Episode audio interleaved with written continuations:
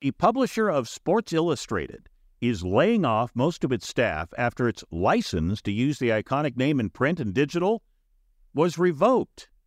Joining us on the record on WCBS, Ben Strauss, sports media reporter for The Washington Post. All right, Ben, sort out what's going on here. It sounds a little convoluted. How much time do you have? Right. um, the there's there's there's a, a, a, big corporate fight going on here between uh, the company that owns Sports Illustrated and the company that pays um, that company to to publish the magazine, the right to publish the the print and digital magazine, and um, the the group that that publishes it wants to renegotiate this fee that they have.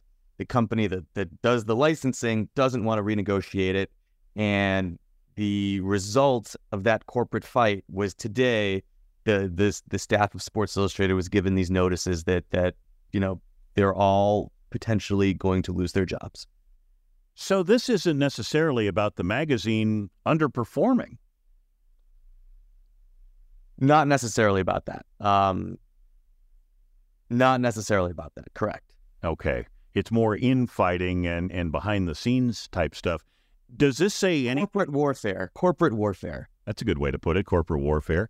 Uh, what does this say about the magazine industry in general?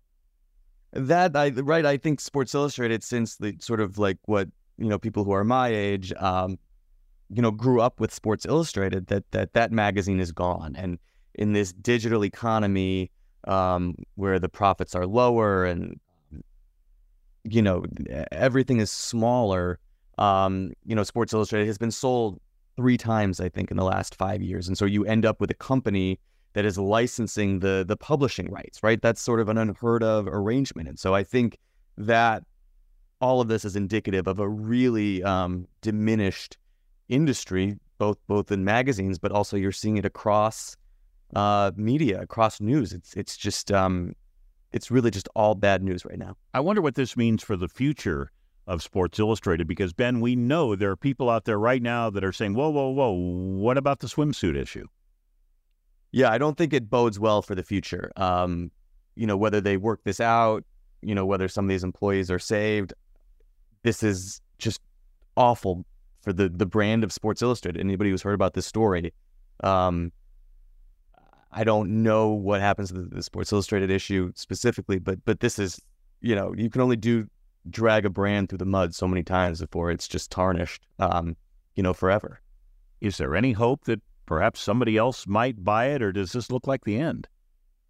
You know, I if I had to guess, maybe these these these two you know billionaires fighting over this come to some sort of agreement in the next few days, and some of these jobs are saved. But I don't know how good these jobs are. Like when you are, what, what happens the next time these two billionaires are fighting with each other? So um, maybe they get through it this time, but but I, I think the future is pretty bleak for, for Sports Illustrated. I know you're familiar with that urban legend of the Sports Illustrated cover jinx. It's like Sports Illustrated perhaps has appeared on its own cover here. yes, that that seems fair. Ben Strauss, sports media reporter for the Washington Post. Thanks for coming on. We appreciate it.